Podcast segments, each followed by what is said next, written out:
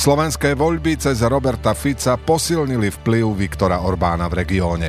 Maďarský projekt denníka N na Punk bude ešte dôležitejší a zachránia ho len predplatitelia, ktorých zatiaľ nie je dosť.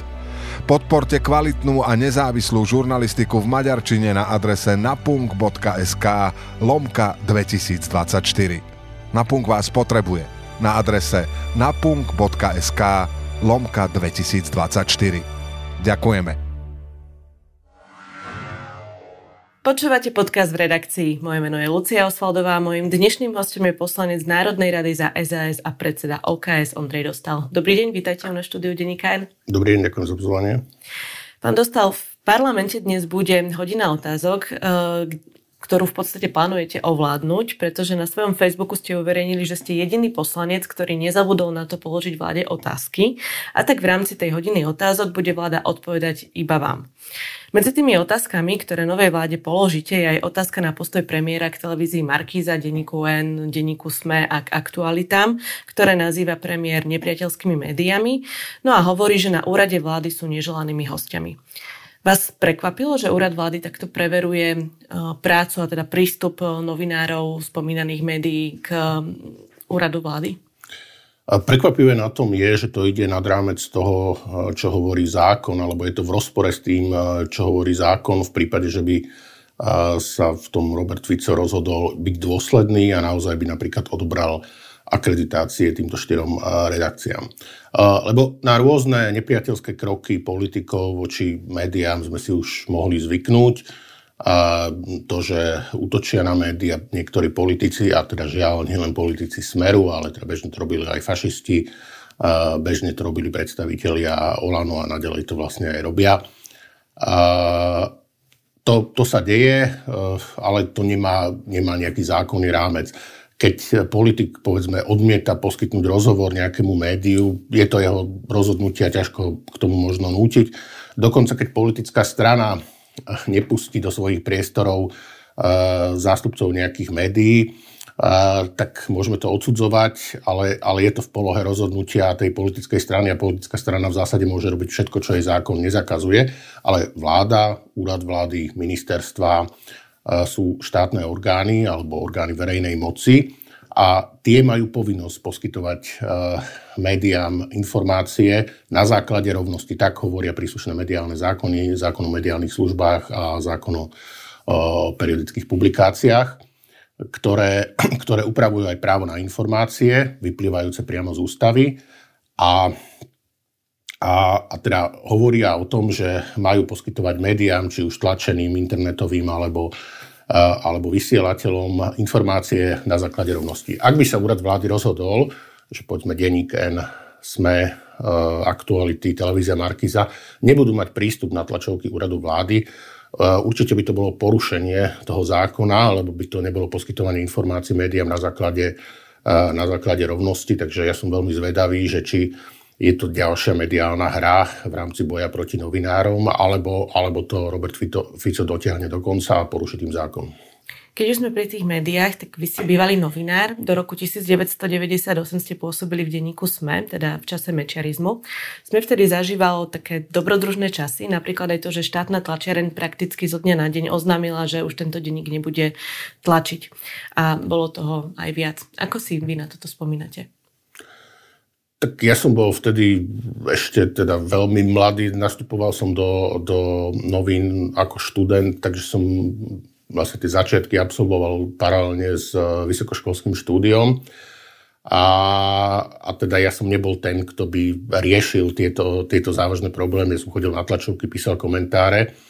A, ale, ale tak v redakcii ale, to určite riešili. Eh, rie, riešili sme. No, samozrejme vlastne aj denník SME vznikol tak, že štátna moc Eh, ovládla, eh, ovládla smenu po nástupe Vladimíra Mečiara k moci eh, v 92. A, a redaktori, ktorí boli nespokojní s tým postupom, tak odišli a založili nové noviny denník, denník SME, do ktorého ja som potom po pár mesiacoch prišiel. Čiže áno, zažili sme za čias mečiarizmu snahy ovládnuť médiá, alebo teda potlačiť tie nezávislé médiá a tie snahy boli neúspešné. A či už išlo cez otlačiareň, snahy meniť DPH a, a podobne. A, ale vtedy, vtedy postupne sa tá situácia zmenila tak, že, že v podstate všetky médiá sa dostali do opozičnej polohy voči vtedajšej vláde Vladimíra Mečera s výnimkou ich vlastného denníku a samozrejme verejnoprávnych médií, ktoré e, brutálnym spôsobom ovládali. Aj v tomto asi bude, bude nejaká podobnosť, že sa pokúsia e, súčasní mocní ovládnuť verejnoprávne médiá tým, že rozdelia RTVS na dve a do oboch si dosadia svojich šéfov. E, budú evidentne tlaky na, na médiá, ktoré pre ktorých je dôležitá inzercia zo strany štátu alebo, alebo štátnych firiem, tak nepochybujem o tom, že aj tieto nástroje využijú. A, teda budú aj takéto pokusy, ako, ako teraz vidíme na, na úrade vlády. A samozrejme, že treba aj trochu rozlišovať, že čo, čo si môžu dovoliť a čo si nemôžu dovoliť, lebo porušovať zákon si nemôžu dovoliť.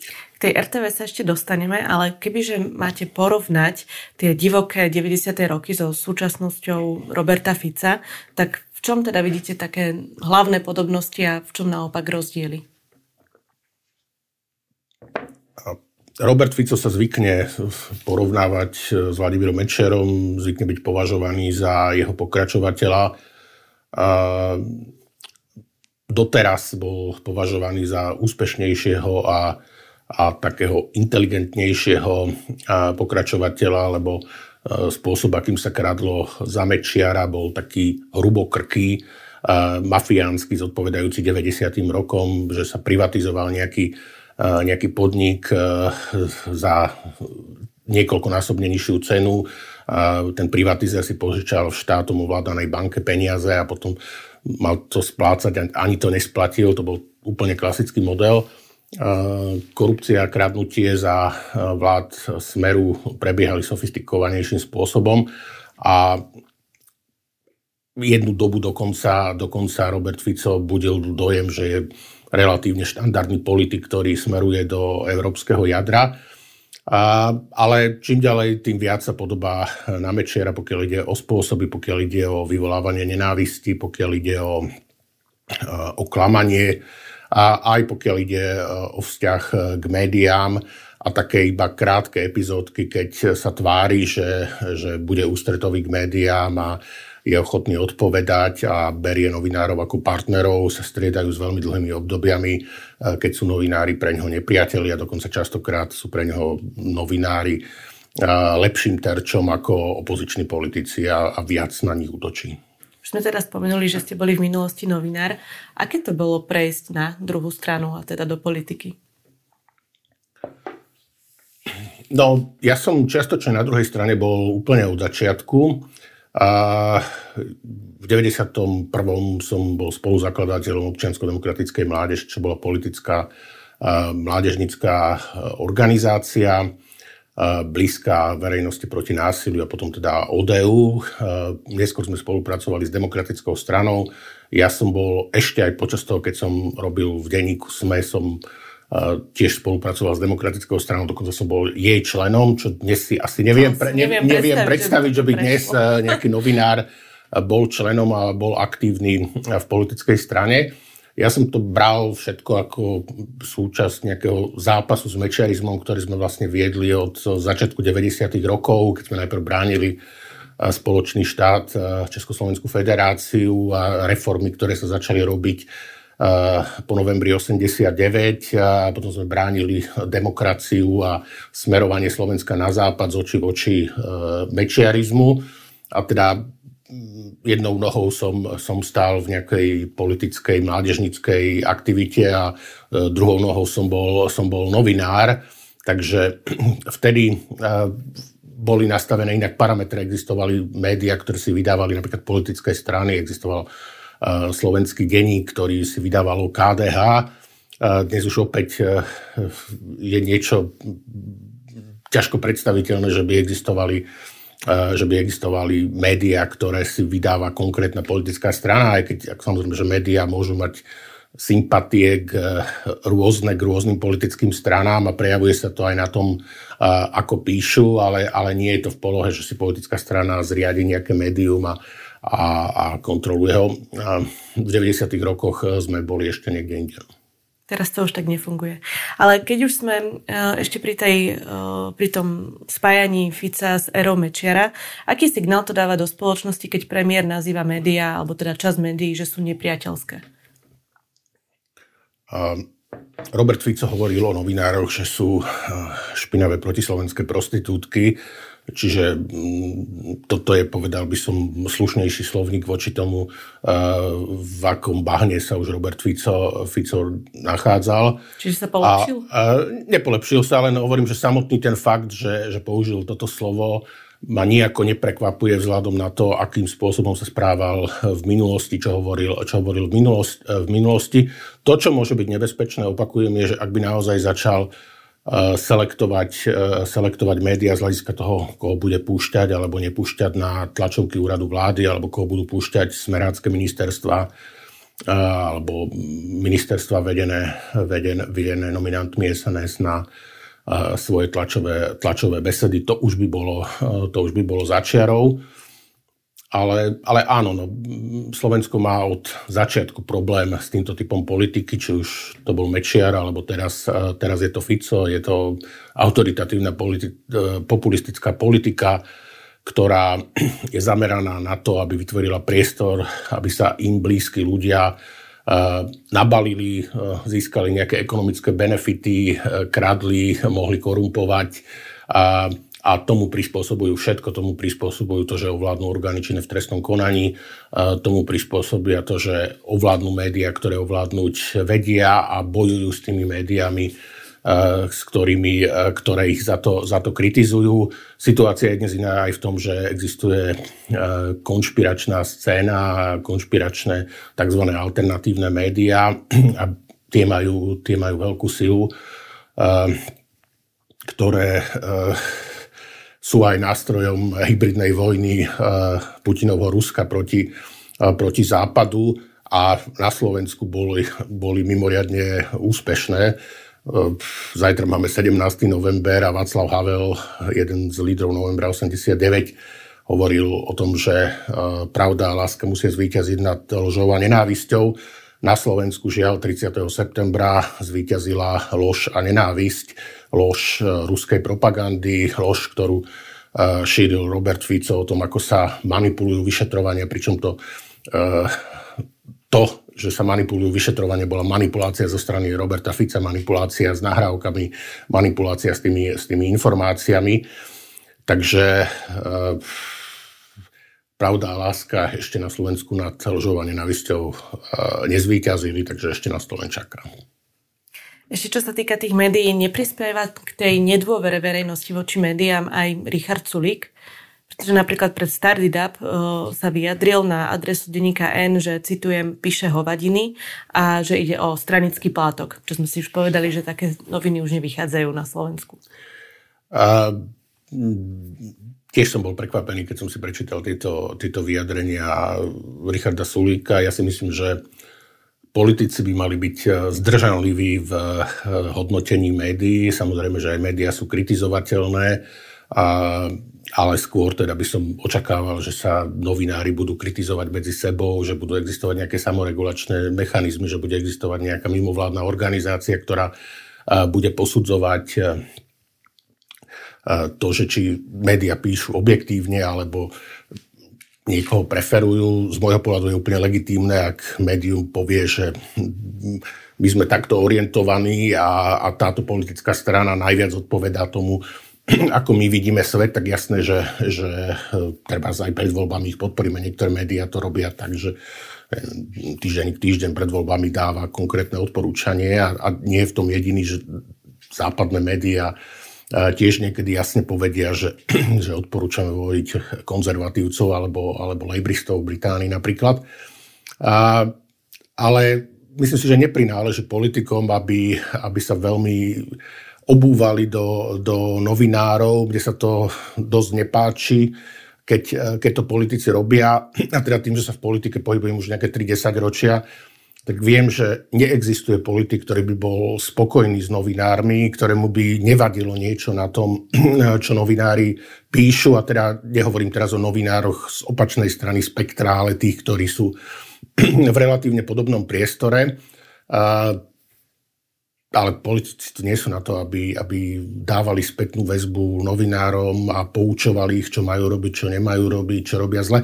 A keď už majú potrebu to robiť, no tak to majú robiť kultivovanie a povedal by som takým veľmi decentným jazykom vecným a, a nie, že hm, novinárom nadávajú. Včera som počul vystúpenie pána poslanca Gálka, kde v podstate obvinil denníken a sme, ja že, počula. že sú zodpovedné za to, že sa, že sa Fico vrátil, lebo, lebo tak nadbiehali Petrovi Pelegrínimu. To je veľmi odvážne od poslanca Matovičovej strany, ktorý nesie hlavnú zodpovednosť za to, že sa Fico vrátil. Ale poďme ešte k tomu Richardovi Sulíkovi. Vy ste sa s ním o tom rozprávali? Uh, nerozprával som, nie, nie som s ním v takom dennom kontakte, aby som s ním úplne všetko, všetko riešil, uh, ale áno, zaregistroval som toto vyjadrenie a zaskočilo ma to. Ako momentálne vnímate stav žurnalistiky na Slovensku? Čo také kritické by ste mohli zase vypovedať na stranu uh, médií? Uh, Problém je, eh, že eh, existuje veľmi veľká časť médií, ktoré je ťažko nazvať médiami, a teraz myslím práve tie alternatívne médiá, ktoré nesplňajú žiadne štandardy žurnalistiky, neoverujú si informácie, častokrát vedome šíria ruskú propagandu alebo nevedome šíria ruskú propagandu. Tie štandardné médiá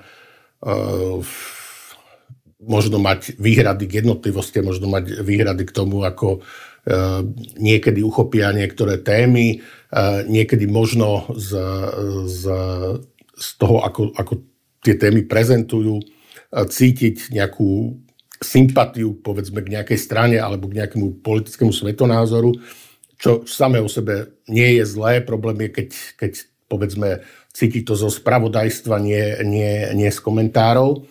Ale ja si myslím v zásade, že médiá robia veľmi užitočnú robotu v tom, eh, že poskytujú spätnú väzbu politickej moci a bez ohľadu na to, že aká tá eh, politická moc je, že či vládne Robert Fico alebo vládne Igor Matovič. A teda samozrejme, že tie podráždené reakcie z tej našej časti politického spektra súvisia s tým, že keď keď je pri moci Fico, no tak registrujeme najmä to, ako médiá kritizujú Fica a jeho, jeho partnerov. No a keď sme my pri moci, tak samozrejme, že médiá robia to, čo majú, že kritizujú politikov, ktorí sú pri moci a poukazujú na ich prešlapy. A, a áno, a to sa, keď, keď ste kritizovaní, tak sa vám to niekedy nepáči, lebo sa vám zdá tá kritika nespravodlivá. Ale ja si myslím, že, že teda, som to mal zhrnúť, tak si myslím, že e, médiá na Slovensku robia dobre svoju robotu. Poďme teraz k aktuálnej politike. E, to rokovanie o programovom vyhlásení vlády sa v parlamente tak natiahlo na niekoľko dní. Čo je podľa vás taký najväčší problém e, toho programu štvrtej vlády Roberta Fica? Je to, je to program politického revanšu. Robert Fico sa vrátil k moci a vrátil sa k moci e, s neskrývanou ambíciou zastaviť e, vyšetrovania korupčných káuz z čias predchádzajúcich e, zmeráckých vlád.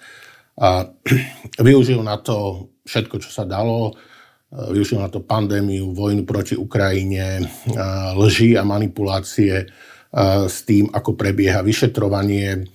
A, a teraz ide svoje dielo dokonať a ide ho dokonať tým spôsobom, že zastaví, zastaví vyšetrovania. V tom programovom vyhlásení je to tak iba, iba v náznakoch. Samozrejme, že toto je vec, ku ktorej sa otvorene neprizná, ale pozorný čitateľ by to tam mohol nájsť, pretože mnohé z tých kapitol sú napísané pomerne všeobecne, technokraticky, nie je z nich úplne jasné, že o čo tam ide. Aj ten štýl je taký, ako by to písali úradníci na ministerstvách, s tým, že áno, boli tam nejaké vplyvy politikov, ale sú tam niektoré časti, ktoré uh, priam z nich srší, že, že teda koalícia, ten najmä Smer, dali priechod svojim pocitom a emóciám. Napríklad, keď hovoria o obnove demokratického štátu, o trestnej politike, tak robia akoby najväčší problém sveta z toho, ako nespravodlivo sa nakladalo podľa nich s, s, s ich nominantmi, ako boli porušované práva obvinených. Smer bol 12 rokov pri moci, 12 rokov platí, alebo teda celý ten čas platil nový trestný zákon aj so sadzbami, ktoré tam sú. A Smeru začali sa tie sadzby zdať príliš prísne, až keď začali byť vyšetrovaní ich nominanti, no tak teraz majú zámer, že že treba znížiť, e, znížiť sadzby za rôzne druhy kriminality, aj ekonomickú a nevylúčujú, že sa to bude týkať aj, aj korupčnej kriminality. Smeru nejako dramaticky nevadili, aké sú podmienky vo väzbe, ako je nastavená väzba, ako je dlhá väzba. Až keď sa ich nominanti začali ocitať vo väzbe, tak Eh, tak začali riešiť, že malo by sa niečo robiť eh, s väzbou, lebo toto je nepriateľne nastavené. Čiže priamo sa ich to dotýka a premietlo sa to aj do, do tých častí programového vyhlásenia vlády, ktorých tón je úplne iný ako tón zvyšku programového vyhlásenia. Na druhej strane, ale vidíte v tom programovom vyhlásení niečo, čo by naozaj zlepšilo život ľudí na Slovensku? ja pochybujem, že eh, vláda Smeru, Hlasu a SNS eh, zlepší život ľudí na Slovensku. Zlepší život eh, smerákom a hlasákom, ktorí sa vďaka tomu vyhnú trestnému stíhaniu alebo nebudú, nebudú potrestaní, alebo teda ich blízkym ľuďom. A, a, a samozrejme, že to budú sprevádzať populistické ťahy typu 13 dôchodkov a typu nejakých vecí, ktoré budú zadarmo. Uh, ale z toho programového vyhlásenia sa to nejako veľmi nedá, nedá odčítať, lebo je napísané pomerne všeobecne, prehodnotíme, zvážime, zlepšíme, budeme podporovať. Čiže tie zámery sú veľmi, veľmi nekonkrétne formulované, ale to očakávanie nemusíme formulovať alebo definovať podľa, podľa toho, čo je napísané v programovom vyhlásení. Smer tu 12 rokov vládol a Slovensko pod vládou Smeru stagnovalo, nikam významne sa nepohlo. Minuli sa obrovské, obrovské prostriedky finančné bez toho, aby to malo nejaký reálny efekt, aby sa krajina posunula dopredu, aby sa ľuďom žilo lepšie. A Áno, očakávam populistické divadielka, ako sme to videli za predchádzajúcich vlád Smeru, ale to nebude reálne zlepšenie života ľudí. Po voľbách sa aj SAS uchádzala o vládnutie s hlasom Petrom Pelegrinim. Ako hodnotíte jeho úlohu v týchto prvých týždňoch vládnutia? Keby chcel Peter Pellegrini kandidovať za prezidenta, nesprával by sa inak. Peter Pellegrini dal prednosť smeru pred hlasom. Pre mňa to nebolo nejako, nejako prekvapivé. Myslel som si, že má demokratická opozícia povinnosť pokúsiť sa zostaviť vládu, v ktorej nebude smera SNS. To urobila, ale, ale to, že dal hlas prednosť eh, smeru, eh, nebolo prekvapivé, lebo majú k sebe bližšie svojou minulosťou, svojim nastavením, svojimi, svojimi záujmami. A Peter Pellegrini sa, povedzme, na tej ustanovujúcej schôdzi pokusil vystúpiť tak štátnicky, nadstranícky, upokojujúco. No ale ten, kto začal robiť najväčšiu neplechu a, a, a protizákonne politické čistky v policii, je jeho nominant, minister vnútra Matúš Eštok. Čiže niektorí nominanti hlasu správajú tak, že ťažko rozoznať, že, že sú z hlasu a nie, nie zo smeru. Dokonca ja si tak myslím, že, že ešte aj ten Robert Kaliňák, keby tie čistky robil ako minister vnútra, ak by ním bol on, e, tak by to robil elegantnejšie a nie až tak e, nahrubo, ako to robí pán minister Šuta Eštok. Už sme spomenuli RTVS a ten zámer vlády, že by ich chceli rozdeliť na dve samostatné celky. Ako vy tomu rozumiete? chcú ovládnuť RTVS, nedôverujú súčasnému vedeniu, tak idú rozdeliť RTVS na, na dve časti a v oboch si navolia svo, sebe lojálnych ľudí.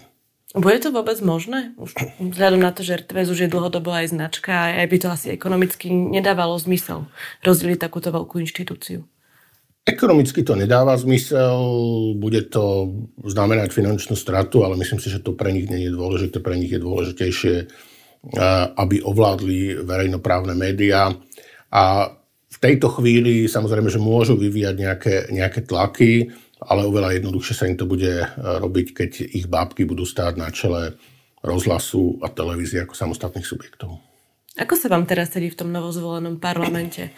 Lebo vy ste počas minulého obdobia vo svojich vystúpeniach často zvykli kritizovať napríklad poslancov republiky alebo SNS, ktorí tam už teraz nie sú. Kto je taký váš mm, obľúbenec tých nováčikov? Obľúbencov tam asi si nebudem mať, ak teda myslíme na tú, na tú časť uh, opačnú.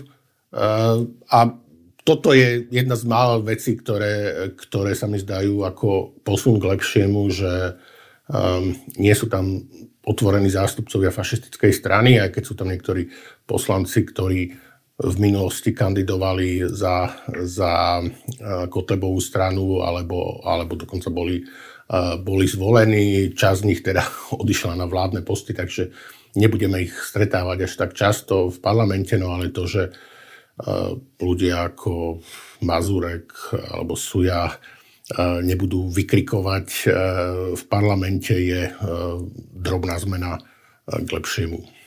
Uh, vy ste na akciu podpredsedu parlamentu Ľuboša Blahu, ktorý si v pracovni vyvesil na miesto obrazu prezidentky kubanského revolucionára Che Guevaru, odstranil tiež zástavu Európskej únie a do knižnice si pridal knihu o údajnom zavraždení Milana Lučanského.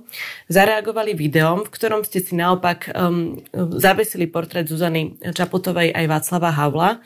Takisto ste tam vystavili dva zväzky o zločinoch komunizmu a vlajočky Slovenska, Ukrajiny, Európskej únie a Severoatlantickej aliancie. To bol váš nápad spraviť takéto video?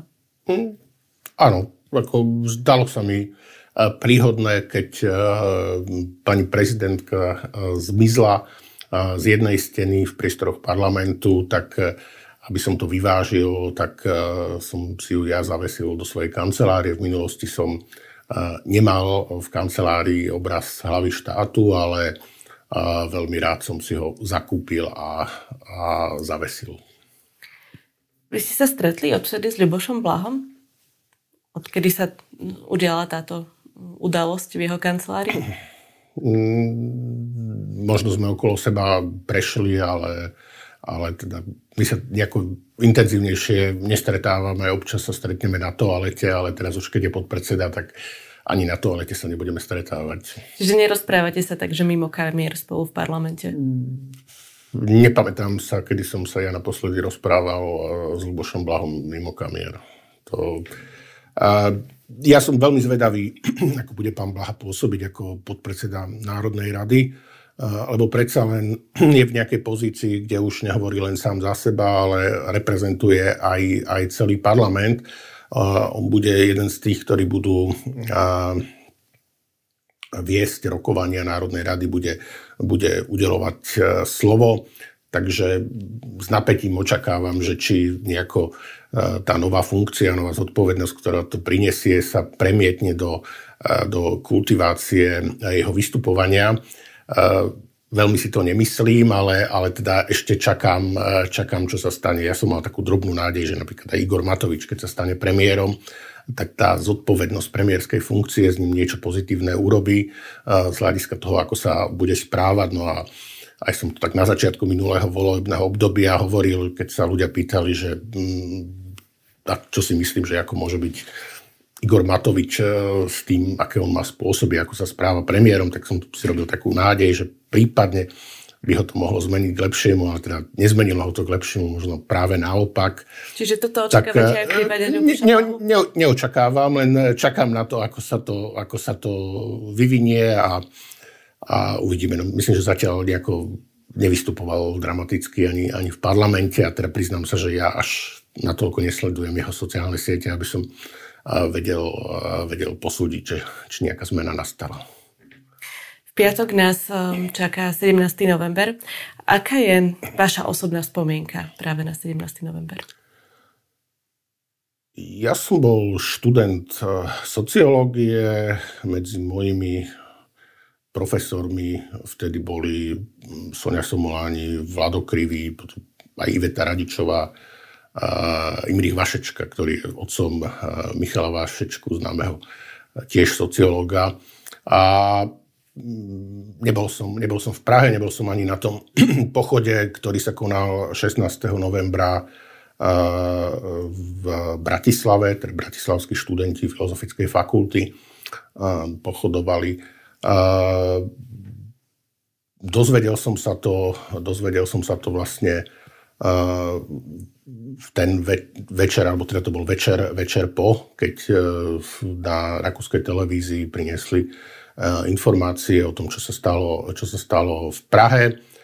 A 17. novemberu piatok, a v pondelok som šiel, v pondelok som šiel na nejakú prednášku.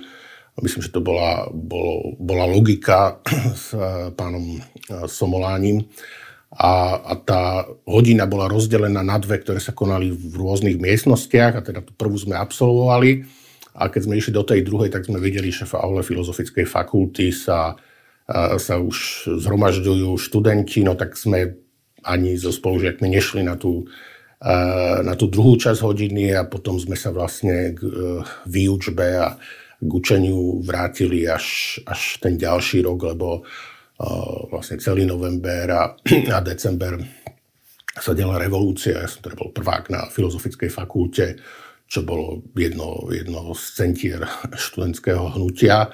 Takže sme stretávali sa na tých zhromaždeniach, chodili sme na, na mítingy, snažili sme, sa, snažili sme sa pomôcť, takže pre mňa to bolo od začiatku jasné, že, že toto je tá správna vec, ktorú treba podporiť. SAS spoločne s Progresívnym Slovenskom teraz piatok organizuje spomienkovú akciu na 17. november. Ako bude táto akcia vyzerať? Kto na nej vystupí? Toto je skôr otázka na, na SAS. Ja som teda rád, že SAS sa dalo dokopy s Progresívnym Slovenskom. Myslím, že tam bol zámer dať sa dokopy aj, aj z KDH, ale to z nejakého dôvodu nevyšlo. Ja môžem povedať za OKS, lebo my robíme stretnutia k výročiu 17. novembra každý rok. A predtým sme ich robili na námestí Slovenského národného povstania, kde sa diali tie udalosti, kde boli najväčšie mítingy, ale, ale potom v istej fáze začali, a teraz hovorím o rokoch, rokoch e, okolo roku 2000 a, a tie prvé roky tisícročia. Potom začali také preteky, že kto skôr príde a kto si obsadí námestie SMP, no tak my sme ustúpili a robíme v posledných rokoch e, spomienkové stretnutia na Jakubovom námestí pri pamätníku obeti komunizmu. A máme, máme, teda organizujeme to OKS spolu s Konzervatívnym inštitútom Milana Stislava Štefánika, spolu občianským združením Demokrati, Ukrajinsko-slovenskou iniciatívou, iniciatívou Mier Ukrajine, iniciatívou Free Belarus, Slovenskou asociáciou Falun že snažíme sa pripomínať si nielen november 89, ale aj to, kde sa porušujú ľudské práva alebo kde sa bojuje o slobodu. Dnes, čo je práve Ukrajina brániaca sa proti Putinovmu Rusku, čo bol a ešte stále je zápas bieloruských demokratov s diktátorom Lukašenkom, čo sú ľudia, ktorí v Číne sú prenasledovaní komunistickým režimom. Čiže te, tie naše akcie sú také komornejšie, ale teda konajú sa dlhodobo. Tento rok máme prislúbené vystúpenia od ľudí, mužov novembra, ktorí boli vo VPN práve v novembri 89, Petra Zajaca, Agnesa Snobka, budeme tam mať historika Patrika Dubovského z UPN, budeme tam mať Petra Osuského, ktorý teda tradične vystupuje na týchto akciách a viacerých ďalších zástupcov tých, tých organizácií v rámci nejakého budovania slovensko-maďarského partnerstva už niekoľko rokov tam chodia aj zástupcovia Maďarského fóra, takže aj Žol Šimon príde aj tento rok a povie pár slov. Čiže vy sa vôbec nezúčastníte tej akcie, ktorú organizuje SAS a Progresívne Slovensko? Ja sa zúčastním v 17. novembra viacerých akcií. Ukra- Ukrajinský inštitút organizuje nejakú besedu o druhej, kde budem tiež prítomný. Potom budem o štvrtej moderovať našu akciu na Jakubovom námestí.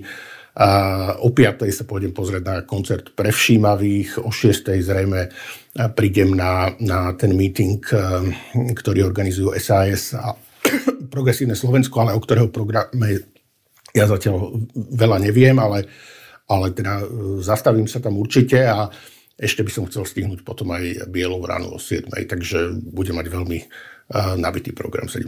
novembra. No a ešte jednu akciu má aj Hnutie Slovensko, to má konkrétne na Hodžovom námestí. A, a v podstate Igor Matovič na túto akciu pozval jednotlivých zastupcov opozície okrem SAS. To si ako vysvetľujete? Uh, Igor Matovič je zlý a pomstichtivý človek. Uh, ja som zachytil iba nejaký drobný výsek z jeho, z jeho vystúpenia k programu vyhláseniu vlády. Kde sa pohoršoval nad tým, že ho predseda poslaneckého klubu SAS prirovnal k Lubošovi Blahovi, respektíve Luboša Blahu nazval Igorom Matovičom strany Smer. Čo je teda zvláštne od človeka, ktorého posledný predvolebný krok bol pokus zničiť SAS tým, že vyťahol na Richarda Sulíka e, prepis e, z jeho, jeho komunikácie s e, Jaroslavom Haščákom, ktorá podľa mojich informácií bola ešte aj teraz manipulovaná, to, čo bolo, to, čo bolo zverejnené. Čiže Igor Matovič, ktorý tesne pred voľbami nemyslel na to, ako poraziť smer, ale snažil sa pomstiť svojmu bývalému koaličnému partnerovi a zničiť ho sa cíti, sa cíti pohoršený, ak, ak ho niekto z predstaviteľov SAS prirovná k Lubošovi Blahovi, pričom ich správanie je, je uh, veľmi podobné a obaja to, ako vystupujú, uh, sú hambou slovenského, slovenského parlamentu. Takže neprekvapuje ma to Igora Matoviča a, myslím si, že SAS by určite nemala záujem ísť na akciu, ktorú organizuje hnutie, kedysi zvané Olano. A toto je, myslím, že aj jedna z takých víziev pre súčasnú slovenskú opozíciu, akú alternatívu chce do budúcnosti ponúknuť, lebo nestačí len bojovať zasa proti Ficovi, ale treba postaviť nejakú alternatívu, ktorá bude,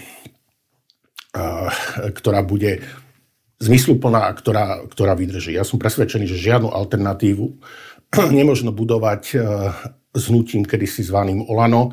A tie ostatné strany, môžeme mať k ním nejaké výhrady, majú rôzne názory na rôzne veci, niektoré sú liberálnejšie, niektoré sú konzervatívnejšie, niektoré pravicovejšie, niektoré povedzme skôr lavostredové, ale sú to štandardné politické subjekty, ktoré by sa mali snažiť okrem toho, že si budú konkurovať v niektorých názoroch, snažiť aj budovať dlhodobo spoluprácu, lebo len tak je možné poraziť to smerovanie, do ktorého sa Slovensko ocitlo v dôsledku víťazstva Smeru, Hlasu a SNS.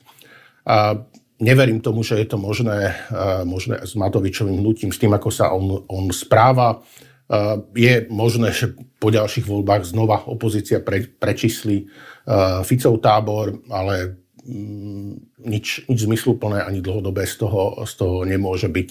A, a teda tieto 4 roky budú aj priestorom pre kultiváciu vzťahov, ktoré e, doteraz veľmi, veľmi neexistovali, lebo povedzme za toho mečiarizmu, keď sa vrátim, tak e, kresťansko-demokratické hnutie, demokratická strana, demokratická únia, nakoniec potom aj SDL, maďarskej strany dlhodobo spolupracovali, že tam, tam tá alternatíva vznikala dlho, mala oveľa pevnejšie základy. Dnes e, máme zo štyroch opozičných strán dve, ktoré ani neboli v minulom volebnom období, období v parlamente, takže aj na tých e, vzťahoch to tak ako cítiť, že je tam ešte také e, oťukávanie sa, ale, ale myslím, že práve v tom priestore SAS, Progresívne Slovensko, KDH, napriek tomu, že nie, nejde o ideovo homogénny priestor, by sa mala intenzívnejšie budovať e, spolupráca, mali by sme sa naučiť spolupracovať, aby sme po ďalších voľbách mohli začať dávať krajinu do poriadku. Hovorí poslanec za SAS Ondrej Dostal.